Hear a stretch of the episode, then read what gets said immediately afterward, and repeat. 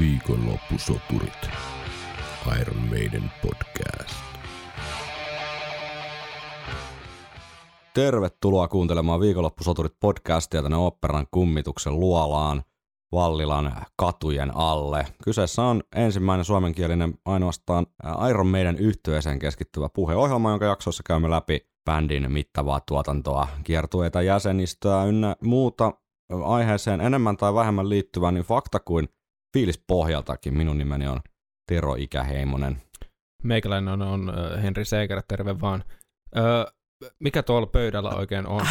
mä, mä paljastan se sulle aivan hetken kuluttua. Täällä on tämmöinen hikoileva, kauniivärinen juoma odottamassa meitä. Tota, tässähän on nyt pari viikkoa pohjustettu tätä Senjutsu-albumin tuota kappaleanalyysejä ja tänään päästään asiaan. Katsotaan miten pitkälle asiaan, mutta ainakin päästään raapasemaan asiaa. Sen lisäksi meillä on tänään luvassa aivan uunituore tai siis uusi äh, osio tai segmentti tässä podcastissamme. Sillä ei ole vielä nimeä, mutta meillä on tässä nyt muutama minuutti aikaa keksiä. Eiköhän sieltä, sieltä jotain löydy, mutta siihen liittyy ankara kitara, hinkuttelu ja fiilistely. Ja sitten käydään läpi tota, äh, meidän kuulijoidemme fiiliksiä senjutsusta ihan tuossa hetken kuluttua, mutta sitä ennen olen nyt kaksi viikkoa ainakin lupaillut täydellistä senjutsu-juomaa ja tässä se nyt on. Tämä on siis tota Ranskassa japanilaisten tuota panimomestareiden tekemää sakea, tämmöinen kuin Vakase-niminen tuota sake panimo tuolla Ranskassa sijaitsee. He tekee ihan, ihan perinteisellä japanilaisella metodilla ja tällaista pienen tuotannon sakea. Ja mä ajattelin, että tämähän olisi täydellinen tuota, juoma, koska sen jutsu-albumihan on Ranskassa äänitetty ja siksi tämä tämmöinen pieni aasinsilta tähän. Ja mä tämmönen samea väri. Toivottavasti tää on kunnossa. Sakehan ei ole mikään... Siis tota... hieman sakea väri. Sakehan ei ole siis äh, eroa viinistä siinä, että tää on tota, tosiaan eri, täysin eri metodilla valmistettu ja siksi säilyvyys on huomattavasti heikompaa ja toisin kuin viini, niin sake ei tuota säilymällä parane. Tämä on muistaakseni pari kuukautta ollut tuolla jääkaapissa. Kyllä tämä pitäisi vielä olla ihan toimivaa. Pistetään tuosta pienet maistiaiset. Henkka tunnusti, että hän ei ole koskaan maistanut sakea, niin tässä saadaan sitten semmoinenkin ensi purasu.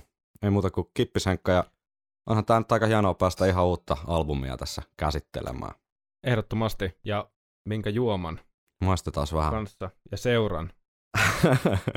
Väri on kieltämättä hiukan kiljumainen. On. Eikä välttämättä huono asia. Ei ole. Ei, Palauttaa ei huonolla tavalla kiljumainen, hyvällä tavalla kiljumainen väriä. Aika ihana tommonen... Kukkainen tuoksu.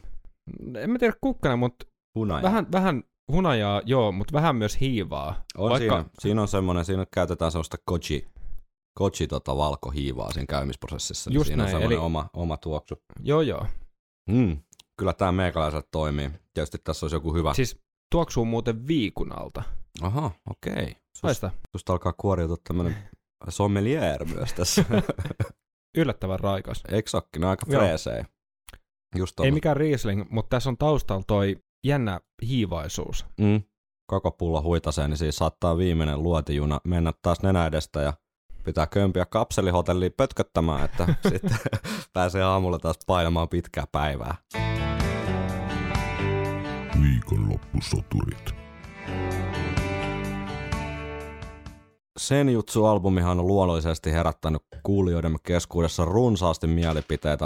Jos nyt ei laidasta laitaan, niin ainakin vaihtelua on kyllä jonkun verran ollut, mutta pääsääntöisesti kyllä on olleet eh, kuulijamme hyvin tyytyväisiä ja mä ajattelen, että meidän kuulijat ehkä sitten kuitenkin edustaa semmoista tietynlaista, tietynlaista eh, segmenttiä Iron Maiden faneista, että on ehkä naksauksen kuitenkin silleen ää, laajemmin yhtyeen tuotantoon tutustuneita henkilöitä tätä jaksaa kuunnella kuin vaan niitä ihan niin kuin greatest hits meininkejä, että, että tämä ehkä samalla sitten edustaa semmoista, semmoista tuota hieman hardcorempien meidän fanien yleistä fiilistä levystä. Ja kyllähän toi tuo verkossa myös, kun seikkailee ja surffailee, niin käy aika hyvin ilmi, että aika hyvin tämä on otettu vastaan. Joo, kyllä tuntuu siltä, että yleisvastaanotto on ollut enemmän positiivinen kuitenkin. Ja sitten ne, ketkä on palautetta antaneet, niin niissä on kyllä kirjo ollut aika, aika laaja näin se on. Ja me ollaan nyt poimittu tässä tämmöisiä yleiskommentteja levystä. Monethan on kirjoittanut enemmän myös tällaisia hyvin, hyvin tuota syvällisiä biisikohtaisia analyysejä ja fiiliksiä, niin koitetaan niitä käydä sit sitä mukaan läpi, kun kyseisistä kappaleista puhutaan, mutta tässä nyt enemmän tämmöisiä yleisfiiliksiä kuulijoidemme keskuudesta. Sami kirjoittaa, tuotanto ja soundi toimivat sen jutsulla erittäin hyvin. Mukavan tilava ja kirkas soundimaailma, joka on kuitenkin iskevä ja riittävän terävä. Rummuissa on hyvä soundi, varsinkin Tomi soundi on onnistunut, niissä on potkua ja syvyyttä. Sanoisin, että ovat jopa Brave New Worldin tasoiset soundit saatu ruuvattua. Lähellä ainakin mun mielestä mennään, että ei, ei niinku mitenkään ihan superradikaalisti ainakaan huonommat. Kyllä Brave New Worldilla ehkä kuitenkin vielä ne tietyt, tietyt herkulliset tota, Janikin kliinikitarasoundit ja muut siellä nostaa sen niinku omissa kirjoissa tota, tämän edelle toistaiseksi. Joo, siinä on ehkä himpun verran enemmän syvällisyyttä ehkä omaan korvaan noin niin kuin, tai syvyyttä soundeissa, mutta kyllä tämän levyn soundit oli asia, joka ehdottomasti jo ensi kuulemalta osu korvaan ehkä edellisten, edellisten levyjen ollessa niin kuin verrokkeja. Että kaikesta sai selvää vähän enemmän ja Mm. Oli siellä vähän eri tavalla efektoitui sooloja ja tällaista ja Mm. akustista kitaraa ehkä enemmän kuin yleensä, että et tavallaan Siellä on ehkä semmoisia pikku, pikku niinku nyansseja kikkoi enemmän kuin ehkä aikaisemmin on kuultu. niin, voi hyvin olla joo. Lari kirjoitti ihan tuoreen viestin, hän en ole itse asiassa ehtinyt vastaamaan vielä tuolla sähköpostissa, joten tulkoon tässä nyt sitten huomioiduksi tämä kuitenkin ennen kuin kerkee jotain näpytellä takaisin päin. Lari siis kirjoittaa, arvostan vieläkin enemmän yhtyettä siitä, että se ei ole halunnut mennä siitä, mistä aita on matalin. Pikavoittoja olisi voinut olla helpompi lunastaa. Mutta siitä olisi kyllä uskottavuus kärsinyt. Ammattiylpeyttä ja kunnianhimoa löytyy. On lukemattomia bändejä ja artisteja, jotka yllättäen löytävät taas lainausmerkeissä juurensa, eli menneisyyden menestyslevyn toistamisen kaavan, vaikka ovat vuosia yrittäneet todistaa elämänsä nykypäivässä tai jopa tulevaisuudessa menneisyyden sijaan. Mm, ihan väkevästi todistettu Larilta siinä mielessä, että meidän, niin kuin viime jaksossa taisi sanoakin, ei ole jämähtänyt pelkästään semmoiseksi nostalgia-aktiksi, vaan mm, sieltä totta kai tunnistettava yhtyä omassa soundissa edelleen, mutta et, että on kuitenkin onnistunut tekemään kiinnostavaa musaa, joka kuulostaa joltain muulta kuin, että yritettäisiin vaan toistaa sitä jotain yhtä piikin hetkeä jossain kaukaisuudessa. Kyllä, ja vaikka tälläkin levyllä on niitä hetkiä, että löytyy se vanha tuttu ja turvallinen meidän ja se meidän soundi, niin se koko albumin sisältö ei tavallaan riipu pelkästään tai nojaa pelkästään siihen.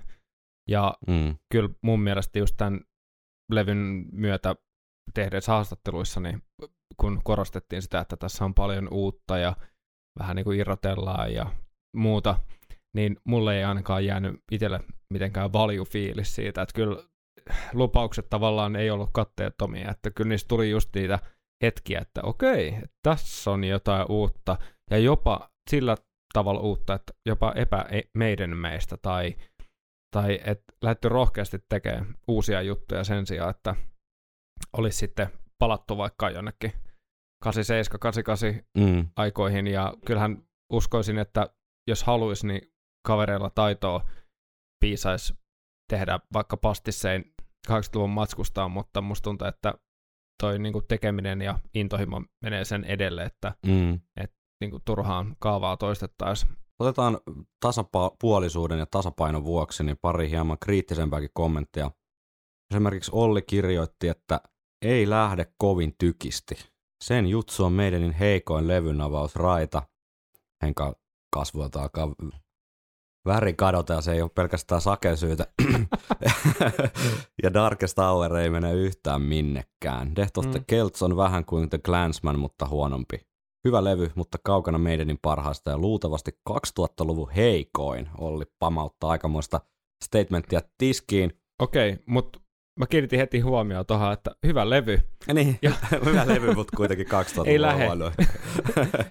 ne kertoo ne jotain kuitenkin sit 2000-luvun meidäninkin tasosta. Että Niin, kyllä. Ja tä- tämäkin on erittäin yhtä, yhtä hyvä mielipide kuin muutkin, että Kyllä. Mä- jotenkin pystyn kyllä näkemään ja kuulemaan ja ymmärtämään, mitä näissä mielipiteissä on, on myös haettu, että tähän on niin subjektiivinen, subjektiivinen asia, että Kyllä.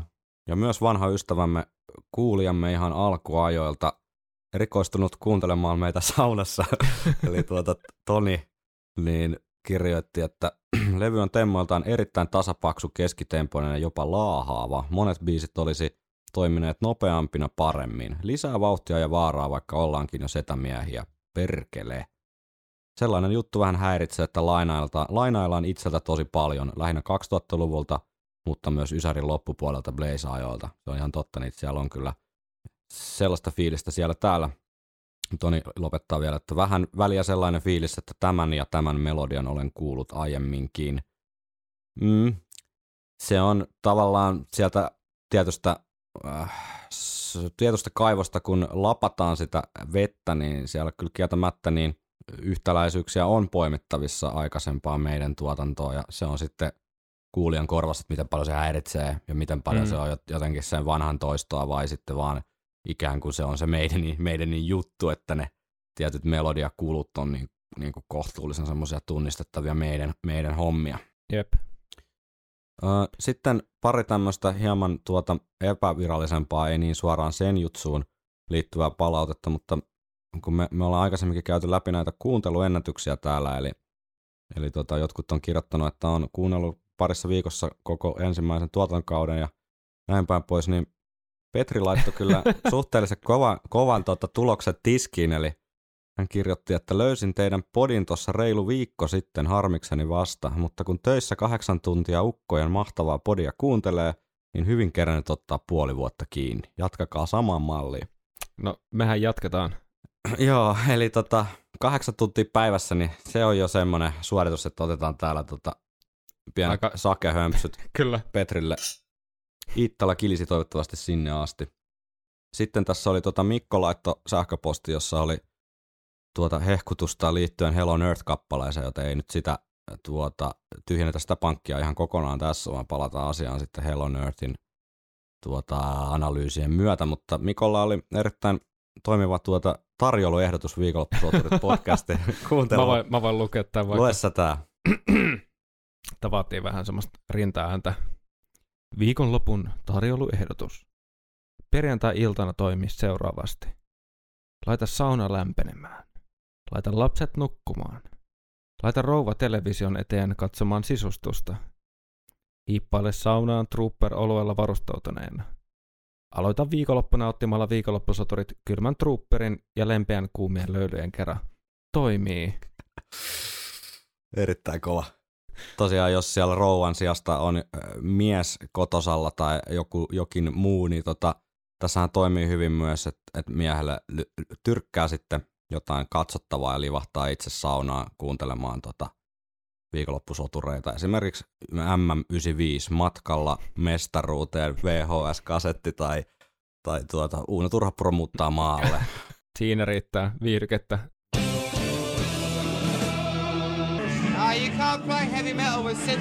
viirkettä. No niin, sitten ennen kuin tuota Henkala alkaa toi sake sätimään liikaa ja vaikuttamaan tuohon keskushermoston kautta tuohon Pelottavan lähellä totuutta. sorvinäppäryyteen, niin lanseerataan nyt sitten ihan uusi segmentti tähän meidän podcastiimme. Eli tuota, mikä tämän nimi nyt sitten voisi olla? Onko tämä sitten Tilu Corner tai Tässähän on siis tämmöinen pedagoginen kulma ehdottomasti myös. Tämä ei ole vaan tämmöistä turhanpäiväistä tiluttelua, vaan Täällä on jonkun verran tätä musiikkitermistöä ja muuta tämmöistä tota, hinkuttelua esiintyy näissä meidän puheissa, kun käydään läpi näitä biisejä ja näin, niin tota, saatiin hyvää palautetta siitä, että se on kuitenkin näin niin kuin ymmärrettävää ihan maalikollekin. Itsehän olen siis sataprosenttisesti maalikko, mitä tulee musiikkiin, eli itsekin olen pysynyt noissa henkajutuissa suhteellisen hyvin kärryillä, mutta – mietittiin, että jos me vähän laajennettaisiin nyt tätä ajatusta ennen kuin ruvetaan käymään noita Senjutsu-levyn kappaleita läpi. Että pys- me ollaan jo luvattu, että kyllä me käydään niitä tässä jaksossa, joo, ja joo, me käydäänkin. Joo, ei hätä.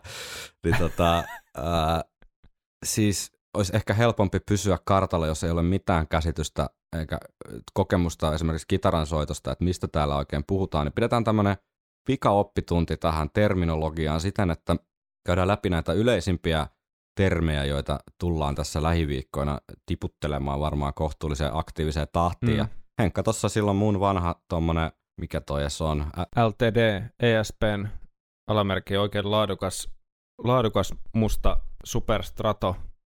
Noni, eli siis toisin sanoen kitara sylissä ja tota, Henkka aikoo tossa sitten soittaa sitä mukaan, kun mä täältä Parhaani, parhaani mukaan. Mutta lähdetäänkö perusasioista liikkeelle, eli Joo, varsinkin soolojen yhteydessä paljon tätä ikään kuin kitaransoittoterminologiaa käydään läpi, mutta jos nyt määriteltäisiin ensin, että mikä on tavallaan soolo tai mit, mikä on riffi ja miten ne kaksi asiaa eroaa ero toisistaan, niin kerrotko vähän tästä? se voisi kuvitella vaikka niin, että riffi on vähän niin kuin biisin semmoisia perusrakennusaineita, vaikka tämmöisiä niin kuin tiiliä Hmm.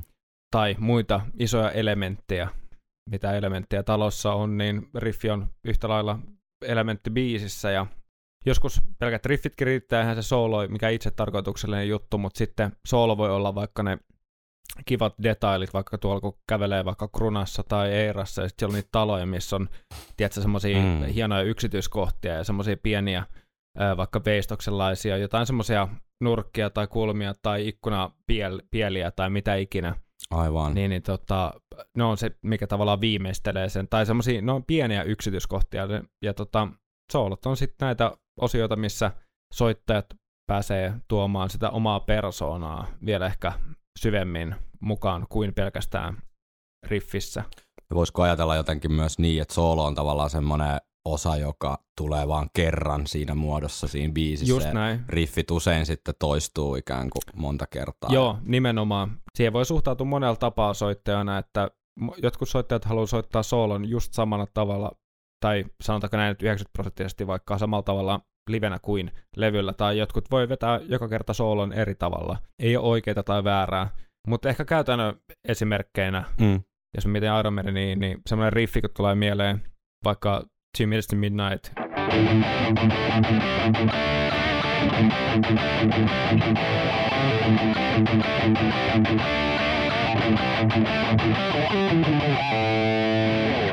siinä missä riffi oli tämmöinen vähän niin kuin, voidaan miettiä tuommoisena mattona Mm. tai just semmoisella peruselementtinä, niin soolossa sitten ollaan irtaantuneena siitä, siitä taustasta, Mm. jolla, jossain määrin toki sointukulut, sointukulut äh, liimaa sen yhteen ja näin, mutta siinä solisti, sooloilija on tavallaan se, joka on siinä eniten esillä, toisin Mm. kuin riffissä ollaan sitten vähän enemmän niin kuin, se on enemmän sellainen kimppa meininki. En mä nyt tiedä, mitä sooloa soittaisi.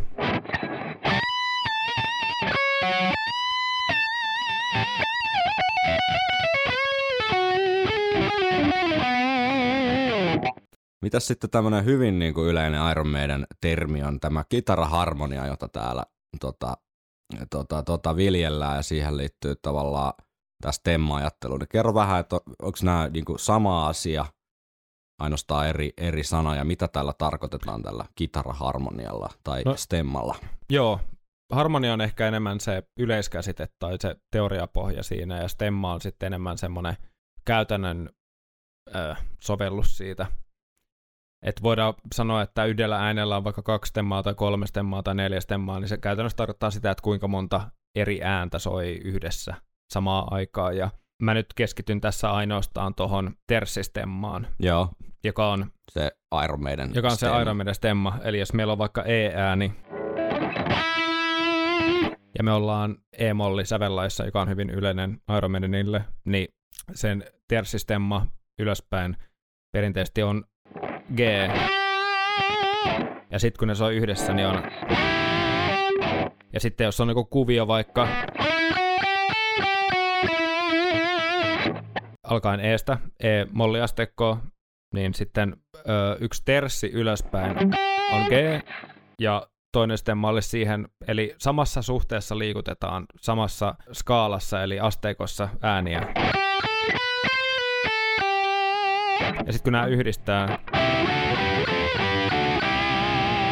eli tämä on tavallaan se teoriapohja. Tämä on nyt vähän yksinkertaistettuna tavallaan, että ei ole mikään musiikin kurssi, mutta Niin, et saa jonkun kiinni- käsityksen. Saa, niin, saa jonkun käsityksen, koska kyseessä, kyseessä on kuitenkin nyt vaan just kahdesta äänestä nyt tässä vaiheessa, että ei aleta miettiä mitään kolmisointuja tai niiden käännöksiä tai Joo, ja nimenomaan siis tiivistettynä niin tarkoittaa siis sitä, että jos meillä on vaikka ää, Janik Gers ja Adrian Smith soittavat sa- samaan aikaan jotain osaa, niin he siis soittavat sitä ikään kuin syn- synkassa. Joo, Tai siis- soittaa samassa rytmissä, mutta eri kohdasta, Niin, just näin. samassa asteikossa. No sitten meillä on tämmöinen termi kuin skaala, mikä silloin tällöin putkahtelee täällä, niin mm, mikä on tuota skaala ja mitkä on Henkka semmoisia yleisimpiä skaaloja, joita meidän tai muutkin heavy-bändit käyttävät? Joo, eli skaala tai asteikko, niin mä koitan nyt miettiä hyvin maallisin termein, että, että ne on tavallaan yhtä lailla, niin kuin vaikka voisi puhua riffi, on yksi semmoinen aine, niin skaala voi olla vaikka joku semmoinen, tai rakennusaine, ja skaala voi olla vaikka just se tietynlainen pohjustukset sille koko rakennukselle yleensä, tai, tai muu, muu tämmöinen osa. Ja se on se, mikä määrittää vähän sitä yleissointia siinä riffissä Mm. esimerkiksi. Että jos mietitään, että on olemassa duuri ja molli skaalat, Mm. ne on nämä perinteiset, eli molli kuulostaa surulliselta ja duuriskaala iloiselta. Mm. Ja nämä, nämä on niin kuin yksinkertaistettuna semmoiset peruspilarit. Kyllä toi perus molliskaala on semmoinen, mitä ehkä eniten kuulee Iron Maidenin biiseissä, eli ihan niin kuin luonnollinen. Eli noi äänet, niiden, niistä pohjo- pohjustuvat soinut on niin kuin se peruspilari hyvin paljon. On biisejä kanssa, jotka öö, voi mennä duurissa, esimerkiksi tota, jotkut voi tunnistaa tämän. D-duurissa totta kai siinä on vähän muutoksia, sitten siinä riffissä menee c ja näin päin pois, mutta jos me mietitään ihan vaan sitä kuulokuvaa, Mm. niin kyllähän toi riffi kuulostaa enemmän iloiselta kuin hyökkäävältä tai surulliselta, Kyllä. koska sama riffi mollissa olisi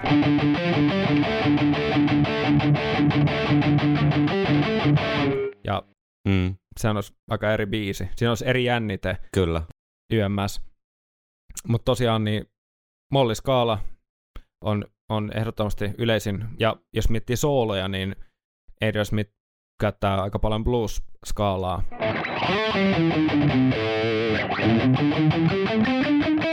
Ja sitten tietenkin toi Fryginen dominantti Mm. skaala. Painakaa tämä äskeinen skaala mieleen ja palaamme siihen lähiviikkoina erään Senjutsu-levyn kappaleen myötä. Viikonloppusoturit.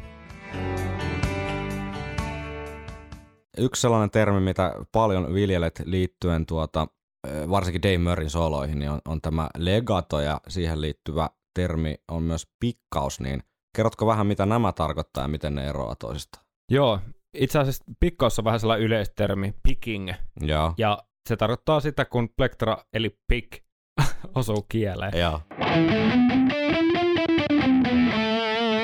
Nyt voi sanoa, että mä pikkasin noin äänet. Joo. Okei, eli se on vähän sellainen yleistermi kaikkeen.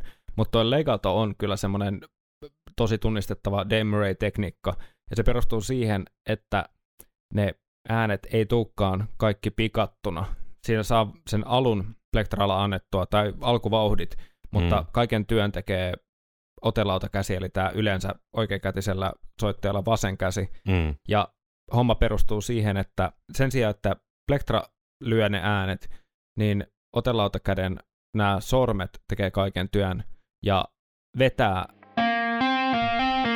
Aivan. vetää sitä kieltä tarvittavaan suuntaan, joko ylöspäin tai ylhäältä alas. Aivan. Kutsut, kutsutaan niin sanotusti pull offiksi ja hammer on. Pull off on niin kuin, kun vedetään poispäin ja hammer on on silloin, kun naulataan Aivan. tavallaan, kun se tulee takaisin, mutta Joo, joo. tämmöisiä niin kuin, tosi soljuvia kulkuja Mm. mm. saa aikaan. Ja sitten varsinkin, jos, jos laittaa ton kitaran kaulamikin, joka on lähempänä kaulaa, niin sillä saa tosi semmoista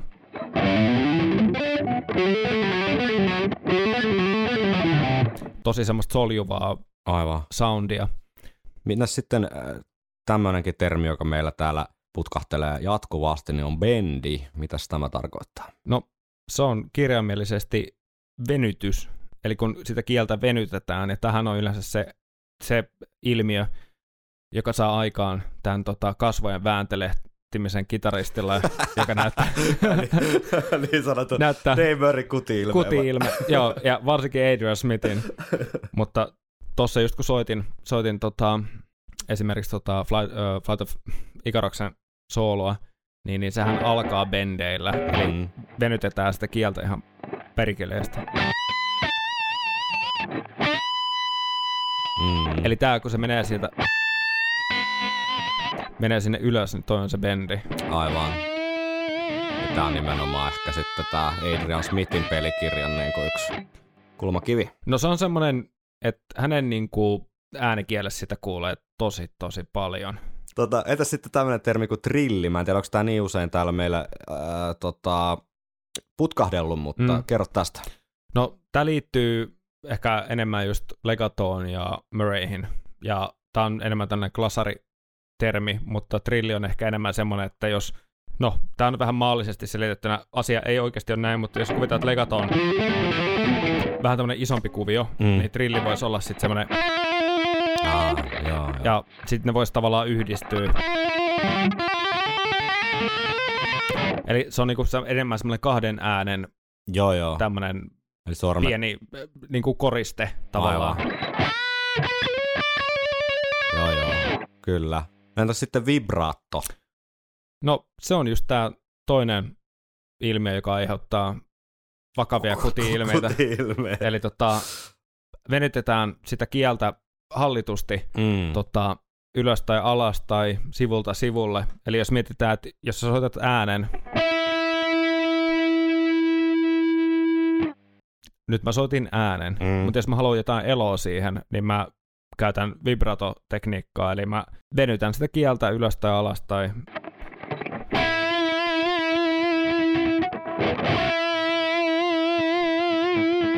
siihen tuli heti särmää ja semmoista niin kuin jännitettä ja Kyllä. kaikenlaista. Elo, heräsi eloon se yksi Niin heräs eloon. Ja sit, simppeli sinänsä ääni. joo, ja niitäkin löytyy tosi paljon. Jotkut, joidenkin vib- yleensä aloittelevien kitaristien vibra on vähän tämmönen, Aivan. vähän tommonen. Ja tota, sekin on hyvä. Sekin Niin. on hyvä vibra. Mutta sitten tota, löytyy soittajia, joilla se on tosi leveä. Joku Ingvi on semmonen, mä en nyt tiedä osaksi meidän. Toi oli vähän huono esimerkki, mutta se on niinku tosi leveä se Aivan. späni, tavallaan mitä väliä se Aivan. seilaa. Ja Joo. Steve Vai soittaa muun muassa silleen, että se vetää vähän niin kuin samaan aikaan, Joo. Niinku, joo. samaan aikaan niin kuin otelautaa ylös ja alas ja sitten myöskin kieltä ylös alas. Mm. Et se on niin kuin tosi laaja. No mitäs tämmönen termi kuin likki, se on kanssa meillä aika yleinen täällä ja tota, mm. Mm. tavallaan se käsityksissä niin on sille aika lähellä tavallaan sooloa tai, Mm. tai että niiden rajanveto voi olla aika vaikeaa, niin miten, Joo. sä, miten sä näet tämän niin kuin likin ja soolon eron? Joo, mä, mä ehkä näen sen sillä, että se on jonkunlainen vastine, kun rummuilla on vaikka rumpufilli. Mm. Eli kun rummut soittaa komppia, joka voisi vastata vaikka niinku riffiä, mm. tota, ä, kitaramaailmassa, mutta sitä perusjuttua, ja sitten siinä tulee yhtäkkiä se trakkatakkatakkatatta, tällainen. Mm. Ja sitten se voi olla, että se ei tule kertaakaan siinä biisissä enää niinku toistuvana, mutta se ei ole kuitenkaan soolo. Mm. Ja mä ehkä koen sen, että kitaralikki voisi olla vaikka Mm. Esimerkiksi. Mm. Ja that's it. Se vaan tulee johonkin kohtaan biisiä, ja se voi tulla livenä eri tavalla. Mm. Että se on jonkunlainen vastine niinku rumpufillille. Ja ehkä nyt haen vielä tällaiset sitä takaa, että se ei ole mikään niinku soittotekninen termi, vaan se voi olla mikä tahansa soittotekniikka, se on vaan Joo. niinku se tavallaan se termi viittaa siihen, mitä se palvelee siinä biisissä. Joo, nimenomaan. Mitäs tämmöinen termi sitten kuin fraseeraus, jota käytät useasti, erityisesti ehkä Adrian Smithin yht- yhteydessä, niin mitä tämä tarkoittaa? Fraseraus on ehkä enemmän semmoinen tyyli, Mm. tyyliasia. Että jos joku fraseeraa hienosti, niin se voi tarkoittaa sitä, että se soittaa tyylillä, josta minä tykkään. Aivan. Esimerkiksi, että sille fraseeraussanalle ei ole mitään ultimaattista vastinetta, vaan se on oikeastaan se tapa tai tyyli, millä kukin soittaa. Okei, okay, Et joo. monilla kitaristeilla, jotka nyt on soittanut ja ollut kuuluvissa vuosikymmeniä, niin, niin, niin tota, monilla heillä on oma tapa fraseerata, josta he niin tunnetaan. Mm. Eli Se voisi olla vähän tämmöinen niin musiikillinen sormenjälki tai joku, Niin, joku musiikillinen trademarkki tai, Niin, tai niin. niin, nimenomaan sormenjälki, koska just esimerkiksi tässä on hyvä ottaa esimerkiksi just toi Dave Murray ja Adrian Smithin, koska Adrian Smithin hommat perustuu tosi paljon just niinku blues-skaala meininkeihin ja siinä missä Dave Murray käyttää myös, mutta hän käyttää myös paljon enemmän tällaisia suoria niin kuin juok- legaattojuoksutuksia. Mm, Eli tavallaan nämä on ne, mitkä, mitkä sitten yhdistyessään nämä eri, eri tekniikat ja niiden suhteet luo aina sen soittajan tyylin. mm.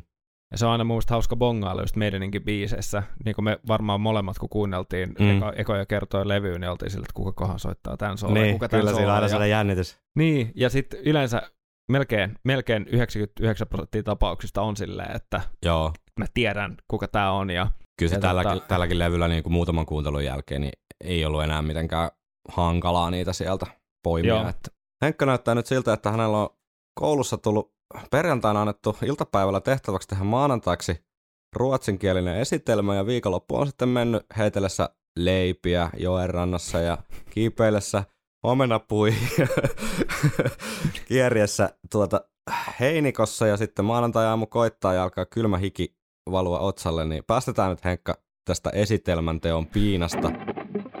Erittäin lämmin kiitos Henkka tästä erittäin tuota järeästä ja syvällisestä oppitunnista, jonka avulla onkin sitten hyvä lähteä tässä lähiviikkoina purkamaan tätä Senjutsu-albumia ja oot kyllä ehdottomasti ansainnut oikein niin kuin mehevän siivun tota sakea tästä, tästä hyvästä. Täällähän viikonloppusoturit podcastissa meillä maksetaan palkat lähinnä alkoholina, että tota, tää on kyllä ehdottomasti tämmönen kuuden sentin työsuorite, Henkka. kiitos.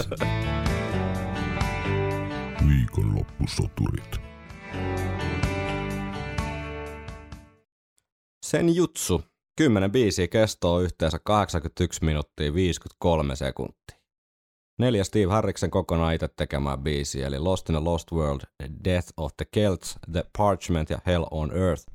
Plus sitten vielä Steviltä sanat kolme biisiä, eli Sen jutsu, Strategon ja The Time Machineen, eli tuota, sehän tekee nopealla matikalla, niin 7 kautta 10 levyn sanotuksista on Steve Harriksen tekemiä, eli vahvasti kyllä temaattisesti hänen kädenjälki tässä näkyy.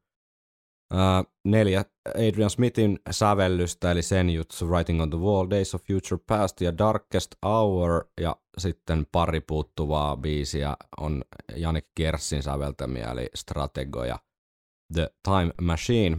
Merkille pantavaa tästä, niin kuin aikaisemminkin kiinnitettiin huomiota, niin Dave Murrayllä ei ole mitään biisikreditointeja tässä, eikä ole myöskään Bruce Dickinsonilla siis yhtään sävellyskreditointia, että sanotukset löytyy toki sitten kolmeen biisiin, eli Days of Future Pastiin, Darkest Houriin ja Writing on the Walliin.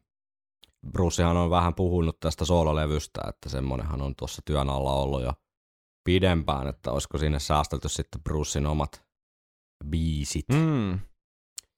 Se jää nähtäväksi. Levy avausbiisi. Nimibiisi myös, Sen jutsu, eli Adrian Smithin äh, sävellys, Steve Harriksen sanat ja kestoa 8 minuuttia 20 sekuntia, eli ei mikään niinku rockeriosasta biisi ainakaan tälle avausbiisiksi. Mitäpä mietteitä, Henkka, mehän käytiin tuossa pari viikkoa sitten semmoinen yleisfiilis levystä, mutta lähdetään nyt vähän avaamaan tätä syvällisemmin tätä Sen jutsu kappaletta. Ensi fiilikset, kun kuuntelin tämän biisin, oli hyvin toiveikkaat ja voimanottavat. Tässä oli mun mielestä tota, makea, makea intro noin Mm. mm. ylipäätään tässä biisissä, mutta sitten en mä tiedä, tämä mun, mun mielestä mulle lähti ensi purasulla. aluksi oli vähän, kun ihan eka kerran kuuli biisin, oli vähän sellainen, että hetkinen, että onko tämä nyt niinku ihan paras mahdollinen levyaloitus. Tosi rauhallinen, semmoinen niinku viipyilevä tunnelma siinä hetki ennen taistelua, mutta kyllä siihen on lämmennyt ja tota, hyviä juttuja tässä biisissä. Pitäisikö aloittaa sille, että antaa maestron itsensä kertoa, eli Sä oot päässyt haastattelemaan. Joo, okay. että itse tota Adrian Smithin kanssa käytiin tuossa vetämässä muutama harjust tota, koskesta ylös, niin tota, samalla juteltiin vähän tästä sen jutsu-kappaleen synnystä. I had an idea. I was inspired by the those amazing um, Japanese drums, the Kodo drums, you see the guys, um, you know, whole uh, groups of them playing this amazing, these amazing drum patterns. I just thought that'd be a really dramatic way to start a song. So I just kind of dreamed it up on the, my Pro Tools uh, digital sort of recording, and then the music just kind of flowed. Um, the whole thing, you know, it sounded very epic, very atmospheric. Um, so I played it to Steve, and he suggested uh, the title, and um, uh, you know, making it about maybe a city under siege. It was conflict, it was drama, and that's how we did that. We actually uh, put that down off my demo, uh, and Nico played along with it on his own, and then we put the rest of the stuff on it. That's how that was recorded, but turned out great. You know, I think that's going to be a good live song. Niin eli biisi oli tavallaan konstruktoitu sen demon päälle. Niin, eli Niko soitti siis tämän, tämän tota, ilmeisesti tämän jonkun Pro Tools-demon Päälle rummut. päälle ja- rummut, ja sitten sit sen jälkeen äänitettiin sen Nikon rumpujen päälle niin kuin oikeasti loput siellä studiossa. Ihan mahtavaa. Tolleenhan bändit tuolla roihu, roihupallossa tekee ihan samaa. Niin tekee joo. Pitää pikkasen olla tämmöinen niin kuin ärsyttävä tota besservissari, mutta kun tässä Smith puhuu näistä kodon rummuista, niin mun käsittääkseni ne, ne rummut on niin kuin taiko-rummut nimeltään, ja sitten tämä kodo on niin kuin vaan se sellainen esiintyjäryhmä tavallaan, joka niitä, niitä niin kuin soittaa ja kiertää siis ihan sen niin kuin tietyn ryhmän nimi. Mm. Michael Flatley versus, versus rivitanssi. Lord of Dance. niin, että et, et on vähän niinku eri asia, että puhuuko Michael Flatley tanssista vai, vai rivitanssista, mutta tota, ää, ei siitä sen enempää, ei nyt Besserwisseröidä sen enempää itse mestarin turinoita tässä näin. Bruce on kertonut, että nimibiisissä on lievä japanilainen vivahde. se on hyvä. Täytyy sanoa, että se on ehkä niissä, niissä taikorummuissa siinä alussa. Tämä lievä japanilainen vivahde on sitten kuitenkin tämän koko levyn visuaaliika ja kaiken muun niin kuin kantava, kantava teema. Bruce jatkaa. Pitääkin kysyä Steviltä, mistä muurista sanoituksessa oikein puhutaan. Tuntuu, että hän on katsellut viime aikoina liikaa Game of Thronesia. Kerran-lehden haastattelussa Bruce miet- mietiskelee tämmöistä. Tosiaan tässähän on, siis kuvataan tällaista niin kuin muurille ryhmittyvää puolustusjoukkoa, joka kuulee sieltä kaukaisuudessa, kaukaisuudesta näiden rumpujen kuminaa ja valmistautuu siihen taisteluun. Ja, ja Mun mielestä aika onnistunut kuulokuva. se on hieno kuulokuva ja se toimii se musiikki ja tämä tää, tota, tarina niin kuin aika kivasti kimpassa. Siinähän on tota, kyllä, kyllä tota Nikolta, niin kuin, Nikohan sitä sillä kannattelee pelkästään muutamalla, muutamalla tomilla koko kappaletta alusta loppuun, että ihan hieno suoritus sinänsä. Mennään siihen, kun päästään kohta kuuntelemaan itse biisin klippejä.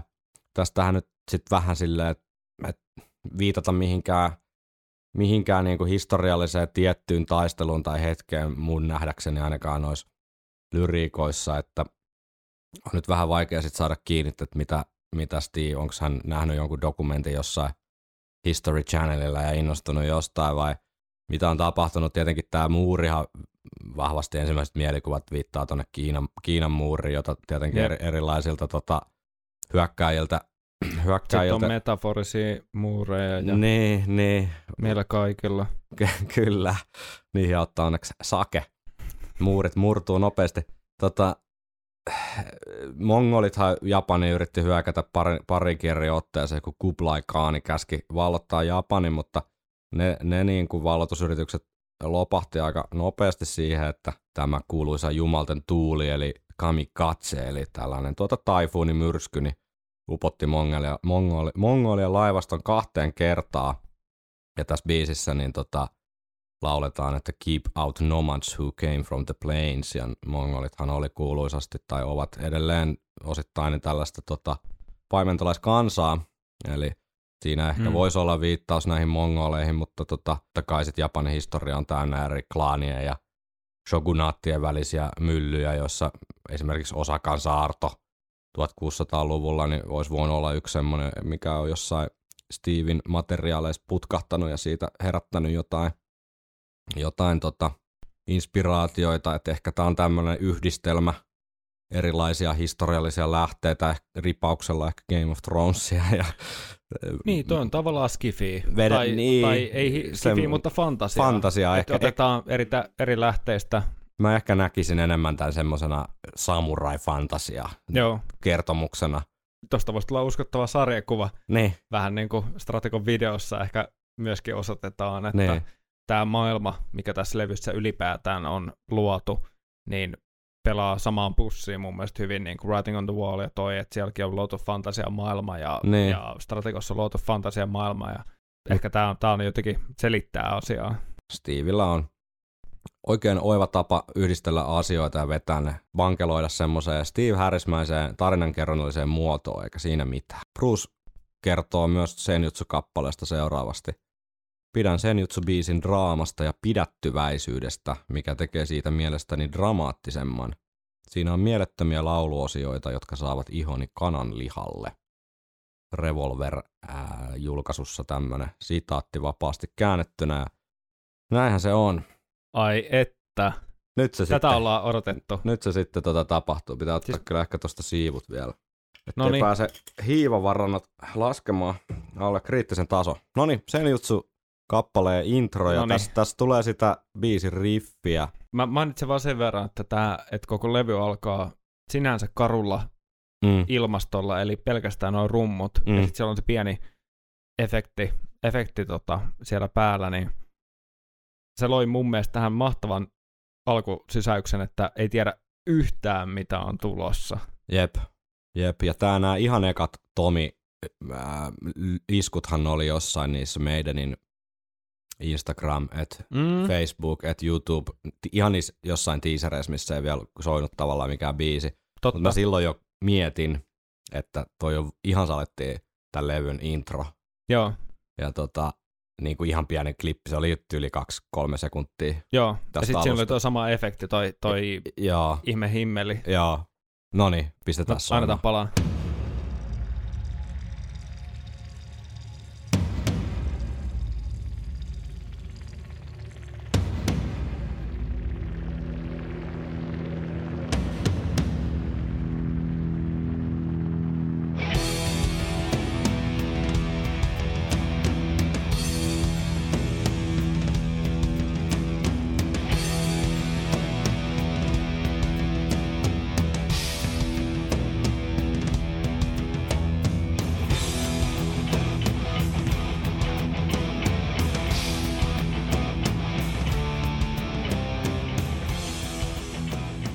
Kun olen tämmönen rockereiden perään märisiä, niin jotenkin sitä aina ajattelisi, että levy kuuluisi aloittaa jollain sellaisella niin kuin Wickerman tyylisellä suoralla heavy riffillä, mutta tota, kyllä se toimii näinkin, kun se tehdään tyylikkäästi ja tavallaan kasvatetaan sitä jännitystä. Ja tosi, mä tykkään tosta, ihan tosta niinku riffistä, mikä alkaa, niin se muutaman Tomi, tosi voimakkaasti kaiutetun Tomi-iskun jälkeen, niin tosi hyvä riffi. Joo, Tomi Soundit on tosi onnistuneet ja sen takia niitä on toki ilo kuunnella ja riffi yksinkertaisuudessaan luo tähän niin kuin oivan jännitteen, mitä on varmasti haettukin ja Mm.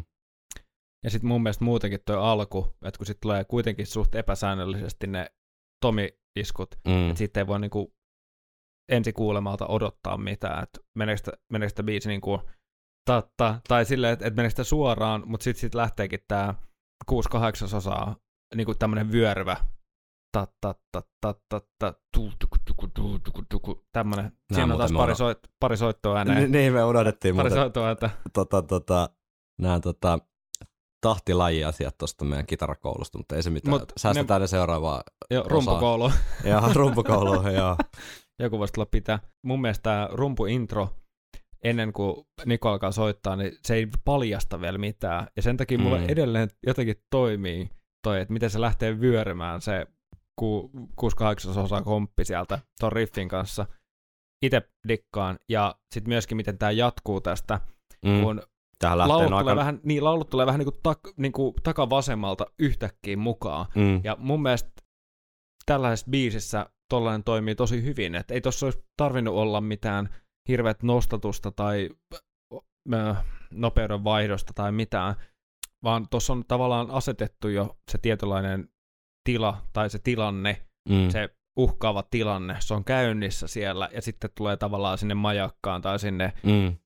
sinne muurille tulee, tiedätkö, se, joku valo. niin, syttyy se valo ja sitten sinne tulee se tyyppi katsomaan, että mitä täällä tapahtuu. Ne, ja ne. se on, se on niinku Bruce, joka alkaa Aivan. selittää, mitä se näkee. Aivan. Kuunnellaan.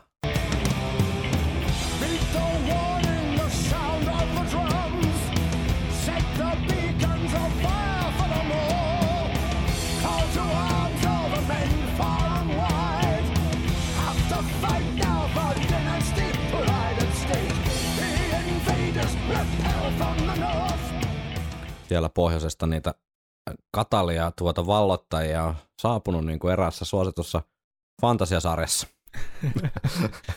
Mutta Kyllä. tota, ei vieläkään jotenkin, tämä on vielä aika pidättyväinen tosiaan, niin kuin Bruce itsekin kuvasi, niin tässä ei ole mitenkään ikimuistoinen laulumelodia tai tavallaan aika semmoinen, just niin kuin sanoit, että voisi hyvin kuvitella, että tavallaan katselee sinne kaukaisuuteen ja ku- kuulee ne, Mm. kuulee ne rummut ja tavallaan tosi semmoinen äh, jännittynyt fiilis siinä.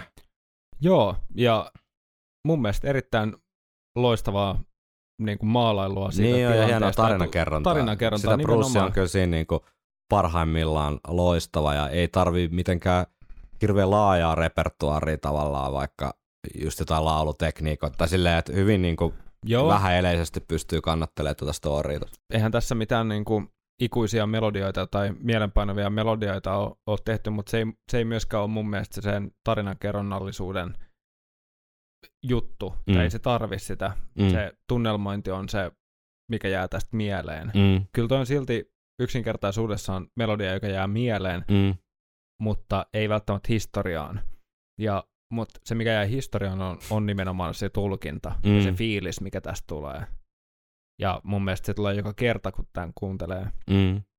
Ja kyllähän tästä tulee heti niin kuin stemmatkin, laulustemmat mukaan tuonne melodiaan aika nopeasti ja se myös ehkä jotenkin antaa osviittaa, mitä levyllä tulee olemaan. Ihan totta. tulee olemaan niin kuin stemmoja ehkä enemmän jopa kuin vähän aikaa. Ihan totta, ihan totta. Hyvä, hyvä pointti tavallaan, että ne tuodaan jo tässä messiin. Tosi alussa. Jep, rakenteelta ja biis- biisin rakenteelta sillä kiinnostavaa, että kuitenkin kesto on 8 minuuttia 20 sekkaa, niin eka kertsi lähtee aika, aika varhaisessa vaiheessa ilman mitään, mitään niin kuin prekoruksia tai britke tai C-osia tai mitään niin kuin kauheat nostatusta. Että.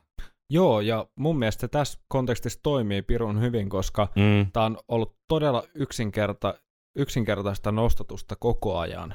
Ja tämä on ollut kuitenkin puolitoista minuuttia jännitettä tähän asti. Niin musta on mahtavaa, että lähtee suoraan kertsiin puolentoista minuutin jälkeen. Mm. Eikä sille, että olisi mennyt kaksi ja puoli minuuttia ja tullut kertsi. Mm. Koska sitten siinä välissä olisi voinut tapahtua kaikkea turhaa. Mm. Vaan nyt mennään tavallaan suoraan siihen, miten tämä tilanne ja tämä jännite purkautuu. Jep, ja siis tämän biisin ehkä suola on just toi tietynlainen kontrasti tämän muun tunnelman ja sitten on kertsi välillä. Joo, Et, kyllä. Et sehän lähtee niin kuin tosi paljon hilpeäm, hilpeämmällä fiiliksellä, vaikka aihe onkin synkkä, mutta siitä lähtee aika semmoinen herkkäkin laulumelodia. Joo, ja herkka on mun mielestä just oikea sana ja semmoinen jylhä. Mm. jylhä tota, ja kyllä tää on semmoinen kertsi, mikä on jäänyt mulle soimaan päähän. Ihan sama Niin ekasta, ekasta kerrasta. Ja se on just ehkä sen efektin takia, miten tämä säkkäri ja kertsi muuttuu niin radikaalisti. Mm.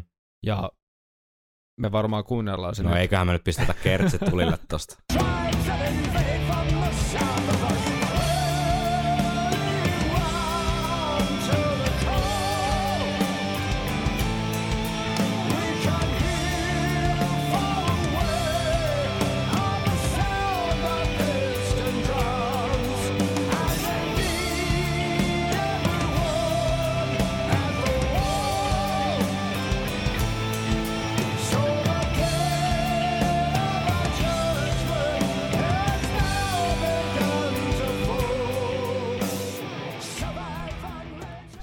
Mun mielestä ihan pirun kaunis kertsi. Oh, Ja jylhä ja oh.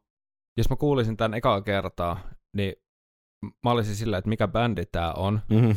Ja sitten selkeä mä tajun, että Bruce Dickinson laulaa, että tää on varmaan Iron Maiden, niin et, Mm. et tavallaan mulle ainakin toi on tosi epä Iron Maiden tyylistä Mm. kertsiä. On, on, on ehdottomasti. Ja joo. sen takia jotenkin se omassa mielessä kääntyy sillä, että hitto, että puolitoista minuuttia mennyt uutta levyä ja tässä on tehty jo näin kaunis melodia ja, Mm. ja tota, mielenpainava juttu. Ja mietit tää kertsi, kun tää lähtee niin kuin sen jutsu kiertoen Mm. ekana biisinä, Mm. niin kyllähän siellä on niinku sarvet ilmassa ja kyynel, kyynel silmässä. liian, liian. No, ekan kertsin jälkeen palataan sitten takaisin säkeistöön ja tota, siinä sulla oli joku huomio siinä tokasäkeistä lopusta. Se siis tavallaan kertautuu se rakenne, mutta sen sijaan, että sitten kun tu- pit- kuuluisi tulla ikään kuin toinen kertsi, niin siinä tulee sitten jo eka soolo, mutta ennen kuin kuunnellaan se soolo, niin sulla Joo. oli joku huomio tuosta tokasäkeistön lopusta. Joo, sehän on muuten, okei, siinä on myös toinen muutos, eli tokassa kestossa stemmat tulee heti mukaan lauluun. Joo. Siitä mä en nyt tehnyt klippiä, koska musta olennaisempi asia on se, mikä tuo dynamiikkaa tähän biisiin, Mm. on, että tämän toisen säkeistön lopussa tulee tuommoinen vähän niin kuin soolokitara tai tuommoinen yksittäinen kitara luomaan sinne semmoista pientä nostetta. Mun mielestä kuulostaisi Adrianin soittamalta ja kävisi järkeen. Mutta sieltä on kuul, kuul, kuultavissa semmoinen naksu, nakuttava kitarajuttu, semmoinen melodia, mitä ei ekas säkeistössä ole. Kuunnellaan.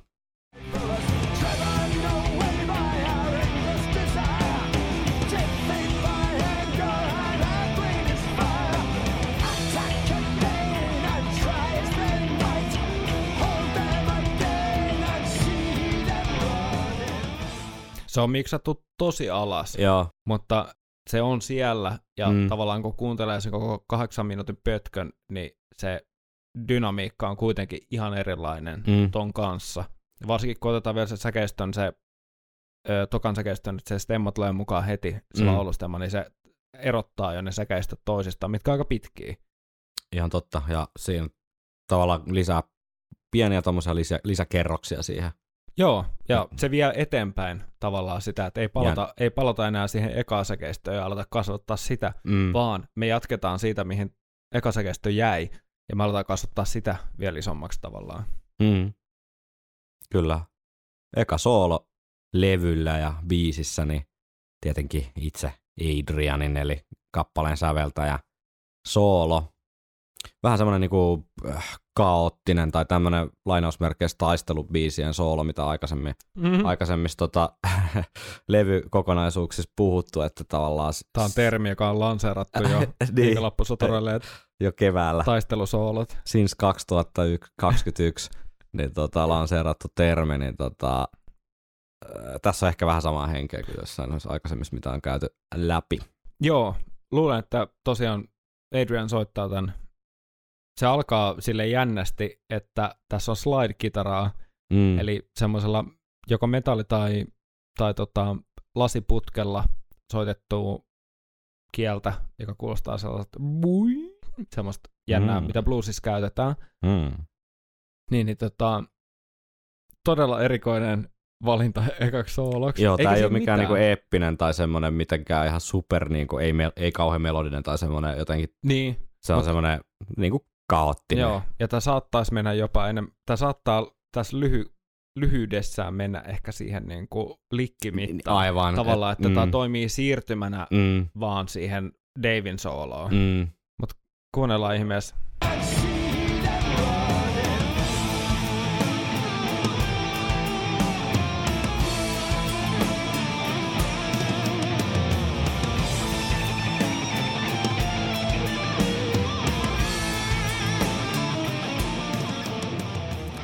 Kyllä. Ah, sieltä lopusta tulee noin. Oh. Kyllä sieltä tuli Adrianin bendejä. Sieltä. Sieltä tuli bendejä ja pikkausta tosi Adrian tyyliin.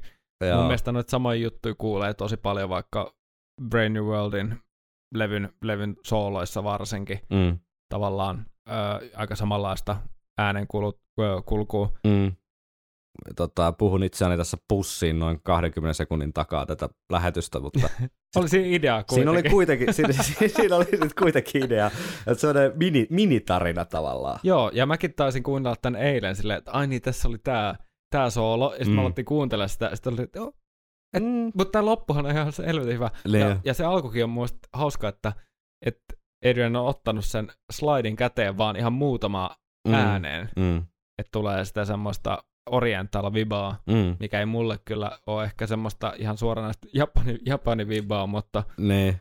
mutta tota, No ei tässä biisissä nyt ihan, ihan niin kuin hirveästi siellä, siellä tota, Nimen lukuun ottamatta. Niin, Japanin tunnelmissa mun mielestä liikuta musiikillisesti. Niin, Voidaan se tästä keskustella sitten biisin viimeist, päätettyä. biisin päätettyä viimeistään kun puhutaan Parchmentista ja siitä tavallaan niin tiettyjen niin kuin, skaalojen käytöstä siinä musiikillisen niin kuin, Mm. tunnelman ja mieli, mielikuvan luomisessa, niin tässä ei todellakaan koko biisissä ole mitään niin kuin, japanilaisia skaaloja tai tämän, tämän, tämän tyyppistä tavallaan Niin. musiikillista kikkaa käytetty, vaan se on sitten ihan vaan Stevie rykässyt sen siihen, siihen tota, fiilikseen, mikä hänellä on ollut, mutta ei siitä sen enempää. Mutta mun mielestä on ihan hauska lyhyt soolo ja sitten siitä lähtee vanha kunno kaksi kaverusta, tota, pyssysankarit, eli Adrian ja Dave, niin ihan kun 80-luvulla konsanaan, niin Dave jatkaa siitä aika lailla back to back soolotyyppisesti oman osionsa. Kyllä. Kuunnellaanko se ja keskustellaan Anna sitten lisää. Dave.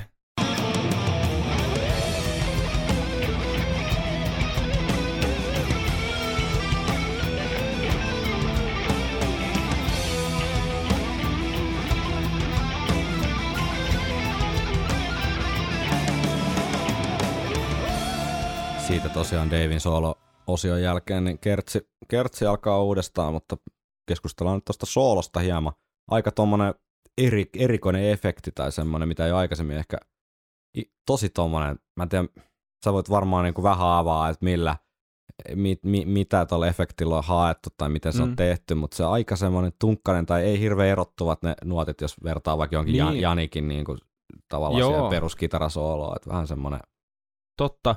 Joo, tämä efekti mun mielestäni, tää voi olla, että on olemassa sata efektiä, jolla saa loppujen lopuksi väännetty saman soundin, mutta Mm. mun mielestä on aika malliesimerkki niin sanotusta vibe-efektistä, tai äh, Dunlopilla on semmoinen Univibe-niminen efekti myöskin, jota muun muassa Henriks on käyttänyt YMS, Zack Wildit ja muut, mutta se tekee vähän tommosen samanlaisen efektin kuin niin sanottu Leslie-kaiutin. Tiedätkö, mikä on Leslie en kaiutin? todellakaan. Leslie kaiutinhan on semmoinen, missä on öö, kaksi kaiutinta vähän niin kuin kiinni tuolta tyvestä Okei. osoittamassa eri suuntiin. Vähän niin kuin y, y-muodossa jotenkin vai? Öö, no vastakkain Niin, niin, okei, tavallaan. joo, Osoit- joo. Osoitta, molemmat osoittaa ulospäin. Joo, joo. Ja sitten se laitetaan pyörimään, se kaiutin. Eli tavallaan, jos sä mietit Siis oot sä, Henkka, nyt paljonko sä oot Ei, juo, jos, sä mietit fysika- jos sä mietit fysikaalisesti sitä ilmiötä, että tuossa on ka- pyörivä kaiutin, niin sä Joo. kuulet siitä vähän niin kuin wow, wow, wow, Joo, wow, aivan, et- joo, joo. Joo, joo. Ja sitten siinä on kaksi kaiutinta, niin sitten kuulet silleen Mm. tolleen. Joo, joo. Siinä on muuten hyvä herätysääni Ja. teille. Niin, niin tosiaan ymmärtääkseni näillä efekteillä on yritetty mallintaa tämmöistä Leslie-kaiutinta. Okay. Ja Leslie-kaiuttimia, nyt Nyt on lähtee vähän musa historiaa, mutta ihan hyvä. mutta muun muassa Hammond-urkujen kanssa on käytetty, mm. eli siitä on tullut tavallaan nämä Deep Purplen klassiset soundit. Aivan, okei. Okay. Urut kuulostaa semmoiselta uhkaavilta ja sähköurolta, ja sinne on laittu Lesliet vähän mukaan ja näin päin pois. Mutta mut joo, tämä vibe-efekti on mun mielestä tässä niinku olennainen. joo, Ja mä itse tykkään, ja positive vibes only. niin joo. En mä sano, että se on välttämättä niinku huono, mutta se on ainakin aika erilainen, mitä Dave on niinku käyttänyt. Että sekin on ehkä tämän levyn juttuja, että täällä on vähän kokeiltu tämmöisiä efekte- Niin. efektejä niinku rohkeammin tai en tiedä, onko se nyt rohkeutta, mutta ainakin jotain kokeiluhalua sitten. Tai... Joo, totta. Ei, solo mun mielestä ei olisi välttämättä muuttunut hirveästi, just niin kuin oli siellä ollut mikä soundi Mm. tahansa, mutta musta toi ihan kivan syvyyden tossa kohtaa, kun Adrian on vienyt sen sillä pienellä kaoottisuudella vähän siihen taisteluun, niin musta toi ehkä vie jotenkin syvemmälle siihen taisteluun, että ihan kuin saisit jonkun, tiedätkö, verilammiko alla tai Joo. mun mielestä solo paikalla ö, soitana, tai soitanollisesti tai äänellisesti ei mitään lisättävää, ei nyt mikään mielenpainava, mutta mun Mm. mielestä toimii, Mm. toimii tossa. Joo, soolojen jälkeen tosiaan siinä kertsi jo vähän, vähän niin kuin herutteli ja palataan siis kertosäkeistöön ja sen jälkeen tulee pieni tavallaan hengähdystauko tai semmoinen, missä avoimia tai noita tota, sointuja soi vaan siellä taustalla ja, ja rummut paukuttaa ihan hetkeä. Sitten tulee semmoinen vähän niin kuin, mä en tiedä, onko se nyt sitten, kun tämä biisin rakenne on vähän semmoinen hyhmäinen, että onko tämä sitten joku väliosa tai, tai bridge osa, mikä sen jälkeen seuraa, semmoinen aika synkkä, synkkä tunnelma, joka jatkuu sitten sellaiseen tosi paljon niin nostattavampaan laulumelodiaan, mutta tota, kuunnellaanko vaikka toi lainausmerkeissä väliosa tuossa noin, että ootte pare- tekin paremmin kartalla, että mistä puhutaan. Joo, ja minä.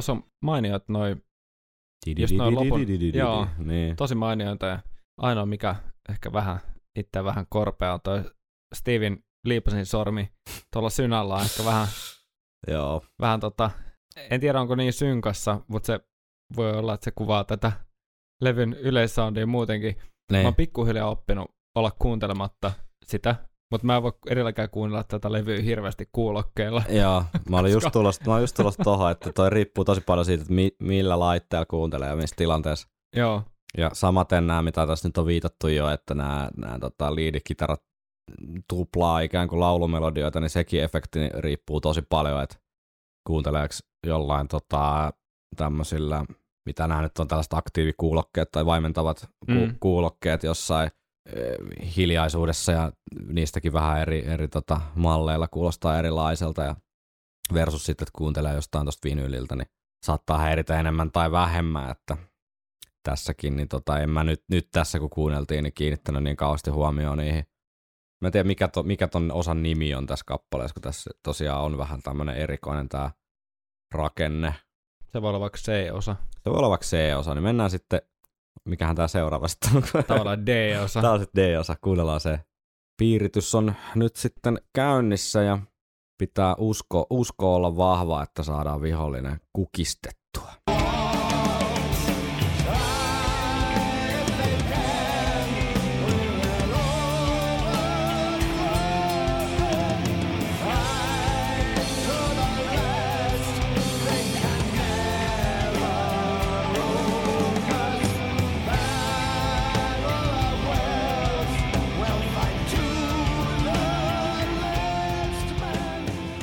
Tosi kaunis, Mm. kaunis melodia ja on ihan samaa mieltä, että kyllä tietyssä biisissä että voisi mennä jopa kertsin puolelle ja kun mä kuuntelin ekaa kertaa tai ekoja kertoja, niin oli ehkä rehellisesti sanottuna vähän sille, että oh, menepä matalalta.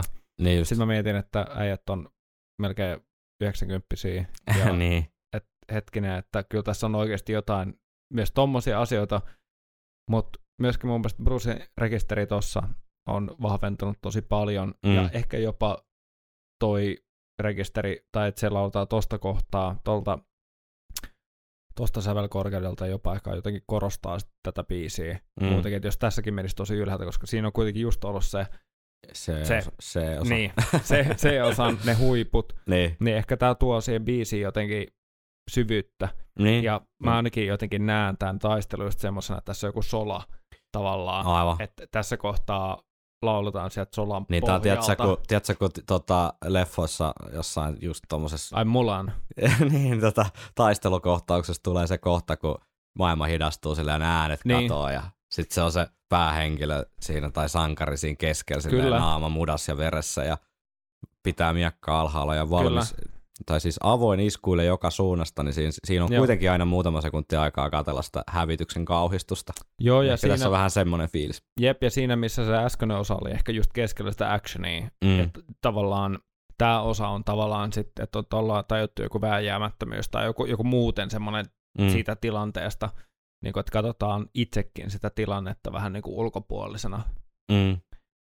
Ja se ehkä luo just sen, että on se hidastettu momentti. On, ja tuossa toi nyt vähän katkestoi mun klippi sillä ennen aikaisesti, mutta tässä on kyllä hienoa lyrikkaa, tai siis tunnelmallista ainakin, jos nyt ei mitään niin maailmaa mullistavaa runoutta, niin kuitenkin mun mielestä toi, miten Bruce tulkitsee tämän, että taistelemme viimeiseen mieheen ja kunnioitamme kuolleita, jotta he eivät taistele turhaan, niin onhan mm. se nyt aika jylhää meidänkin. Mm, kyllä, ehdottomasti. Peruspalikat kohillaan. On, on, on, on, on. Kyllä, kyllä tää toimii. Ah, you can't play heavy metal with synthesizers. Janikin soolo tota, tässä biisissä aika, aika lyhyt, niin kuin tässä on tämmöiset aika lyhyet soolot ollut ehkä, ehkä muutenkin. niin Tämä on musta aika, aika hauska.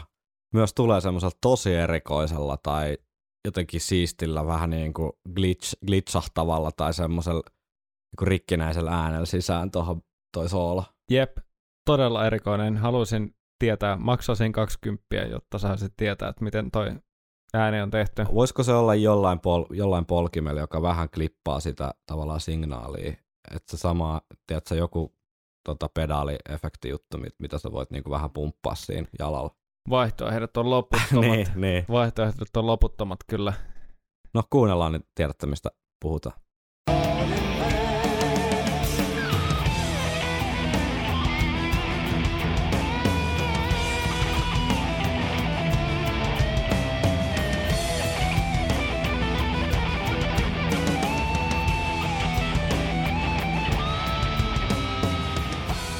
Ei mun mielestä hullumpi soolo.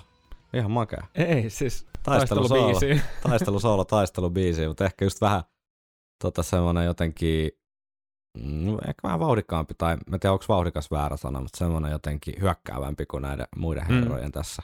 Et ehkä sekin sitten palvelee tätä biisitarinan kaarta jotenkin, että sieltä taas hetki saatiin hengähtää tossa, mutta sieltä tuleekin jo uusi, Toinen uusi aalto. aalto Niin, vihollisia kyllä. ja taas pitää tota, katana heilua yössä.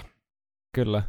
Ja tostahan muuten lähtee toi sama väliosa kuin aikaisemmin, Mm. mm. eli olisiko tämä ollut se C-osa, mutta siihen on ympätty toi, tai itse asiassa tausta on ihan totaalisesti erilainen.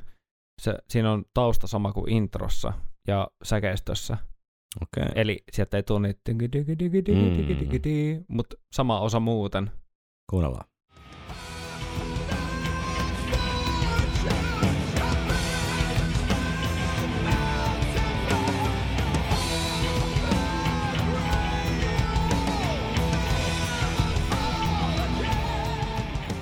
Tässä biisissä on aika paljon ilmaa, Niin, siinä on varsinkin semmoista, loppuun kohti. semmoista riffittelyä ja kikkailua ja semmoista Joo, kaikenlaista heng- säätämistä. Heng- hengähtelyä ja kaikkea. Kuunnellaan tosta. Eikä mun mielestä huono juttu. Musta tulee tässä lopussa vähän semmoinen fiilis, että mä oon samassa huoneessa Meidinin kanssa, kun ne on niinku jammailee. Niin hyvä se pahas.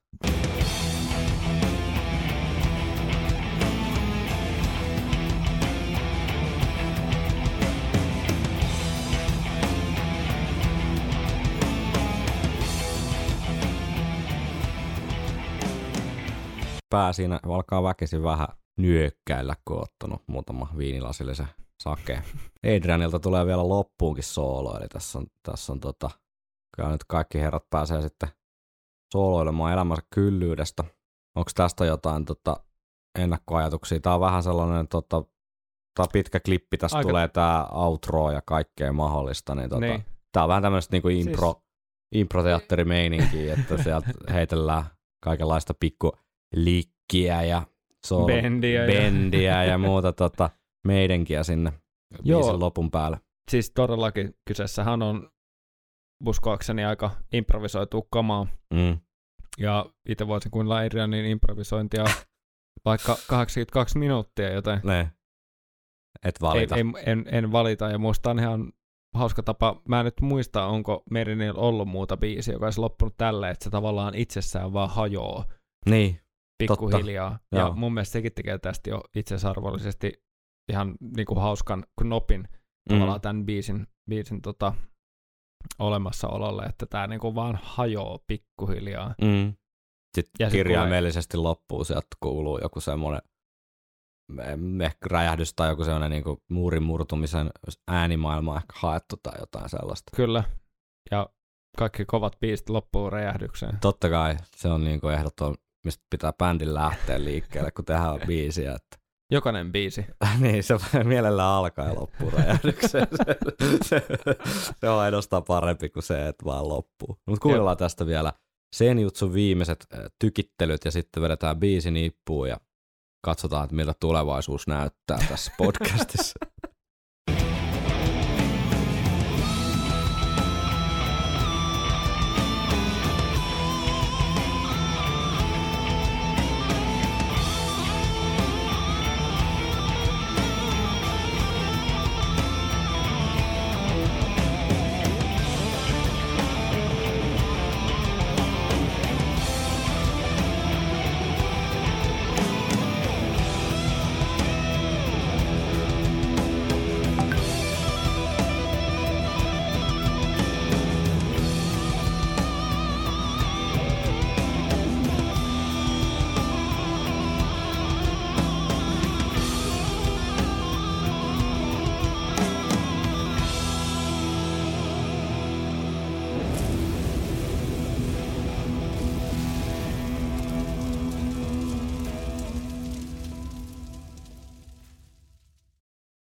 Siinä oli levyn avauskappale. Päästiin jopa tässä ensimmäisessä ää, viikonloppusoturit podcastin sen jutsu biisianalyysijaksossa, niin jopa yksi biisi eteenpäin. Tämähän on alkaa lupaavasti, että tässä saattaa muutama viikko vierähtää tämän levyn parissa.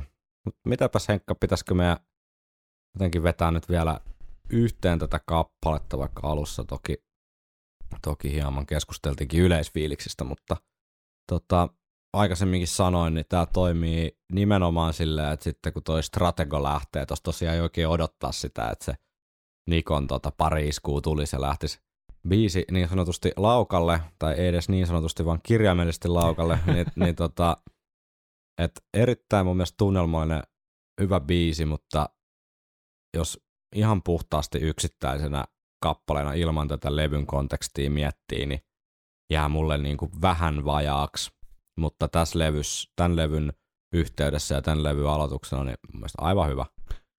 Joo, menee aika paljon samaan kategoriaan oma, oma mielipide. Joku oli sanonut muistaakseni, että tämä biisi tuntuu olevan vain pitkä intro strategolle, mutta mun mielestä tämä on eli, erittäin hyvä intro koko levylle. Mm. Tämä jotenkin huokuu sitä, että täältä tulee niinku uusi, uudenlainen meidän ja Joo, uusi synä. uusi, uusi, uusi, uusi synäsoundi on löydetty. Mutta mut siis todellakin mun mielestä omalla kohdallani, nyt mä puhun vain itsestäni, mm. ja tätä ei tarvitse pitää juuri minään, mutta mun mielestä tämä tunnelma kantaa kyllä alusta loppuun. Mm. Kaikki ne niin sanottuna heikkouksineenkin, joita tässä mun mielestä ei kuitenkaan hirveästi ole. No ei, ei tässä semmoista, mikään ei niinku ärsytä tässä kappaleessa tai tunnu Joo. siltä, että, että pitäisi jotain, jotain niinku nipsiä tai tehdä eri tavalla. Et sekin mun kertoo jo, kertoo jo jostain jännittävä siis silleen sävellys, että jos Adrian on tämän sinne jonnekin läppärille duunailun, niin mikä se on tavallaan ollut se hänen ajatus siitä, että onko se ollut, että tämä on joku levyavausbiisi vai, vai onko tämä ollut sitten Niin. joku semmoinen pikkasen niin kuin, en mä sano todellakaan jämäbiisi, mutta tarkoitan sitä, että, että joku sellainen, että kun sieltä on sitten Steven tai kenen tahansa Bruce ja Steven kanssa kuunneltu niitä, niitä tota Adrianin sävellyksiä, niin sitten on silleen, että hei, toihan voisi ollakin koko levyn tavallaan intro tai jo, Niin. jotain tällaista, että Ja sitten on tullut se, että hei sen juttu, että voisi olla koko levyn teema. tiedätkö, teema tai semmoinen, se Kyllä, koko homma voisi tulla tästä, niin. koska kyseessä on kuitenkin nimibiisi. Kyseessä Eli on nimibiisi ja kyllä ne noi tavallaan toi Adrianin Japani rumputeema niin on varmasti siinä kimmokkeena sitten toiminut. Että. Joo, mutta mun mielestä pitää kyllä paikkansa tällä levyllä. Joo. Ja ekalla kerralla, jos mä koitan vähän kaivaa tuntoja ekoista kerroista niin kuin tämän biisin kanssa, niin kyllä se freesiys ja se uusi soundi tai Mm. ne uudet jutut oli se, mi- mihin mä tartuin ja mulle se toimi. Ja Mm. mm. mä olin silleen, että kertsistä jo, että okei, että mä tiedän, että mä tuun kuuntelemaan tätä biisiä uudestaan pelkästään, että mä saan kokea tämän kertsin muutoksen vaikka uudestaan. Mm. Vaikkei tässä ole ikimuistoisia soolo-osioita tai muuta, niin se kertsi on mun mielestä tämän biisin suola tämän intron kanssa. Joo. Et Joo. joskus, joskus mun mielestä biisin idea voi olla pelkästään se tunnelmakin. Niin, niin kuin Ei- tälläkin, eikä- tälläkin levyllä on myöhemminkin ehkä esimerkkejä niin. siitä, että tunnelma voi sinänsä riittää moneen. Ja tässä nimenomaan mun mielestä tämä on niin tunnelma, tunnelmapala ja 81 minuuttia 53 sekuntiin niin mahtuu kyllä tunnelmointiakin, ei siinä mitään. Joo, ehdottomasti. Ja tunteet on ihmisille tärkeitä. ja tunteella ja taidolla valmistetaan myös äh, podcast nimeltään Viikonloppusoturit. Juuri näin. Ja parilla trooperilla. Parilla trooperilla ja satunnaisella jollain jäykemmälläkin vinetolla. Pitäisikö tosta vielä tyhjentää toi lasi, lasi tota. Ja säästellä, Lasipullo vai? säästelläänkö ensi viikkoa? Ei säästellä. Viikonloppusoturit.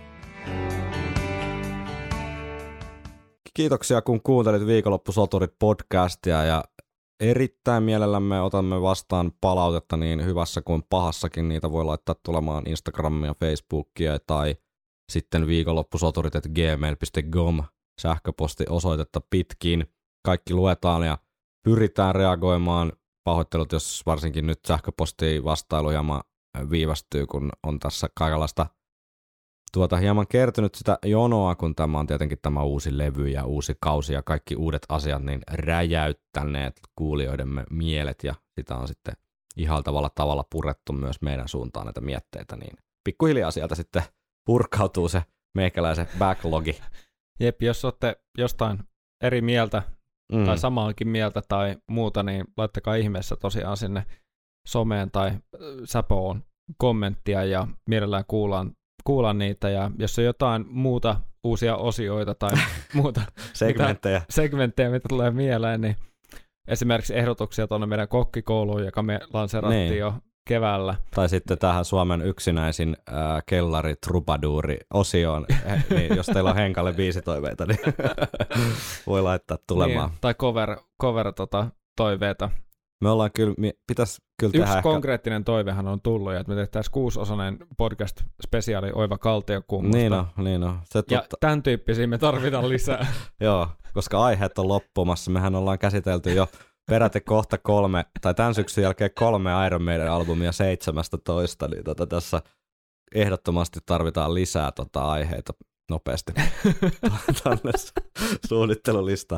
Hei, kiitos Henkka. Tämä oli, nyt, Noniin. su- tää oli kyllä mielettömän hauskaa päästä taas niin oli. purkamaan näitä itse biisejä ja ensi viikolla on vuorossa sitten Stratego. Stratego. Itse on kehitellyt tämmöisen faniteorian siitä, että mitä, mistä Etkä. Stratego-kappale oikein kertoo. Huhhuh. Katsotaan sitä ensi viikolla sitten, että onko siinä hommassa mitään jä- järkeä vai ei. Ensi viikkoon. Ensi viikkoon.